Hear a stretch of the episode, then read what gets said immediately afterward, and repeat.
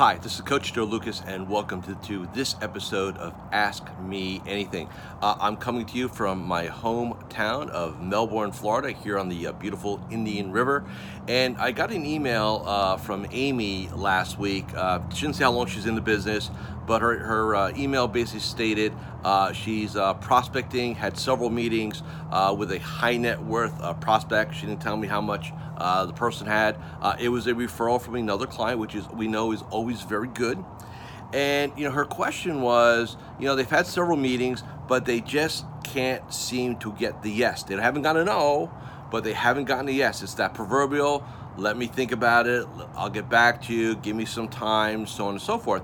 So I thought this was a great subject matter uh, for this episode. So Amy, couple things real quick and you know I'll send you I'll send you a link to this. You, will get to hear this directly.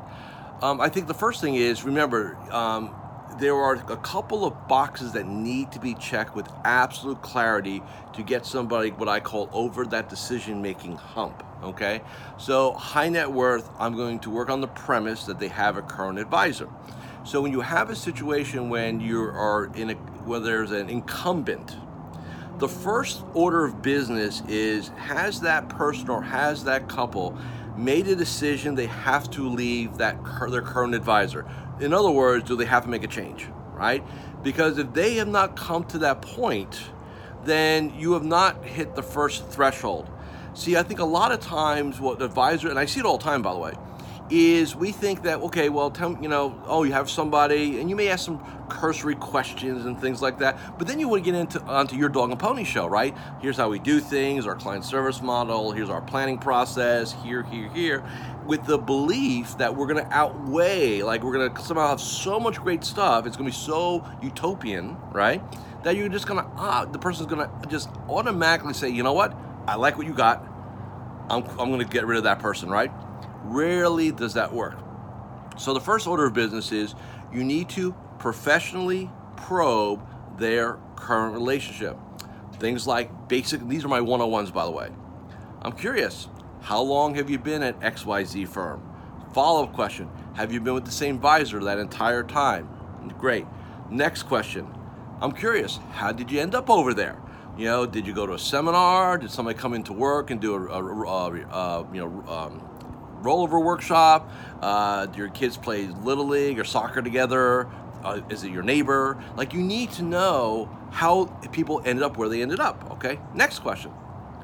What do you like that they really do well for you? So hey, what what what, what are you really happy about, right? And you'll get sometimes a list.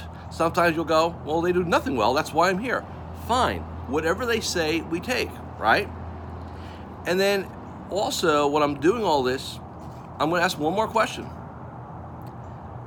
What do you wish they can do a better job at? So if you had a wish list to give them, what's missing? Right? And what I'm really doing there is bringing them conscious so they understand they, I'm asking them to do a review in their mind of their current situation. Now, if they're in front of me, my belief is that they're not happy or they're at least curious or interested in change. Now, maybe not committed yet, but they're curious and interested. So, what I'm going to do is I'm going to make sure I understand their, their background is very, very important. All right? And how they answer that question, you know, what, what could be better? What do you wish for? I'm going to really, uh, whatever they give me, well, I wish we hear from them more often. Well, you know, tell me why that's important to you. Uh, you know, we, you know, we'd like to meet, we'd like to meet more often. Okay. Uh, a, you know, how in your mind would be ideal? How many times, right? And then B, uh, tell me why that's important to you. I need to understand their value construct, right? I'm gonna do that. And after everything's all said and done, I'm gonna then ask a question. I'm gonna say, you know, based upon what you told me and your answers, have you come to the conclusion that you need a new advisor? Whether it's me or not, that we're not there yet. But have you come to the conclusion that the person that's serving you right now is not the person that needs to be serving you in the future? Have you come to that conclusion? Because the reality is this if they haven't come to that conclusion yet, it's probably going to be highly unlikely that you're going to be able to sit there and create enough pain or enough ex- excitement to move them. So there's, in essence, two sales here. Sale one, sale of change. Have I, am I ready to make a change? Are they committed to it, whether it's you or not? Then, if the answer is yes, then it becomes okay. Now, am I the right person for you? So remember that, Amy. You don't, you know, if you haven't gone, if you haven't done that, you need to go back and almost start the process over again. You need to remember there's there's there's the fire and the hire process, right? Are you ready to fire who you've got, irrespective of whether I'm the right person? That's another conversation. And then let's talk about us working together. I hope that helps you. I hope for a lot of you that are listening and watching on my various channels, uh, these questions are very important. And, and, you know what's interesting is a lot of advisors are afraid to ask those questions because they're like, well, you know, I don't want to, you know, I don't want to bring up negative stuff. No, you need to bring up the negative stuff, right? Um, you need to talk about that. You need to talk about their history, their background. It's for 25 years. I found it fascinating how many advisors just plow right into their process and they have no background. You know what they have? How much money you have, where is it, how's invested, maybe what you're paying in fees and you think like I'm going to get all the technical information and that's going to make it happen. Sometimes it does, most times it doesn't. So, Amy, go back.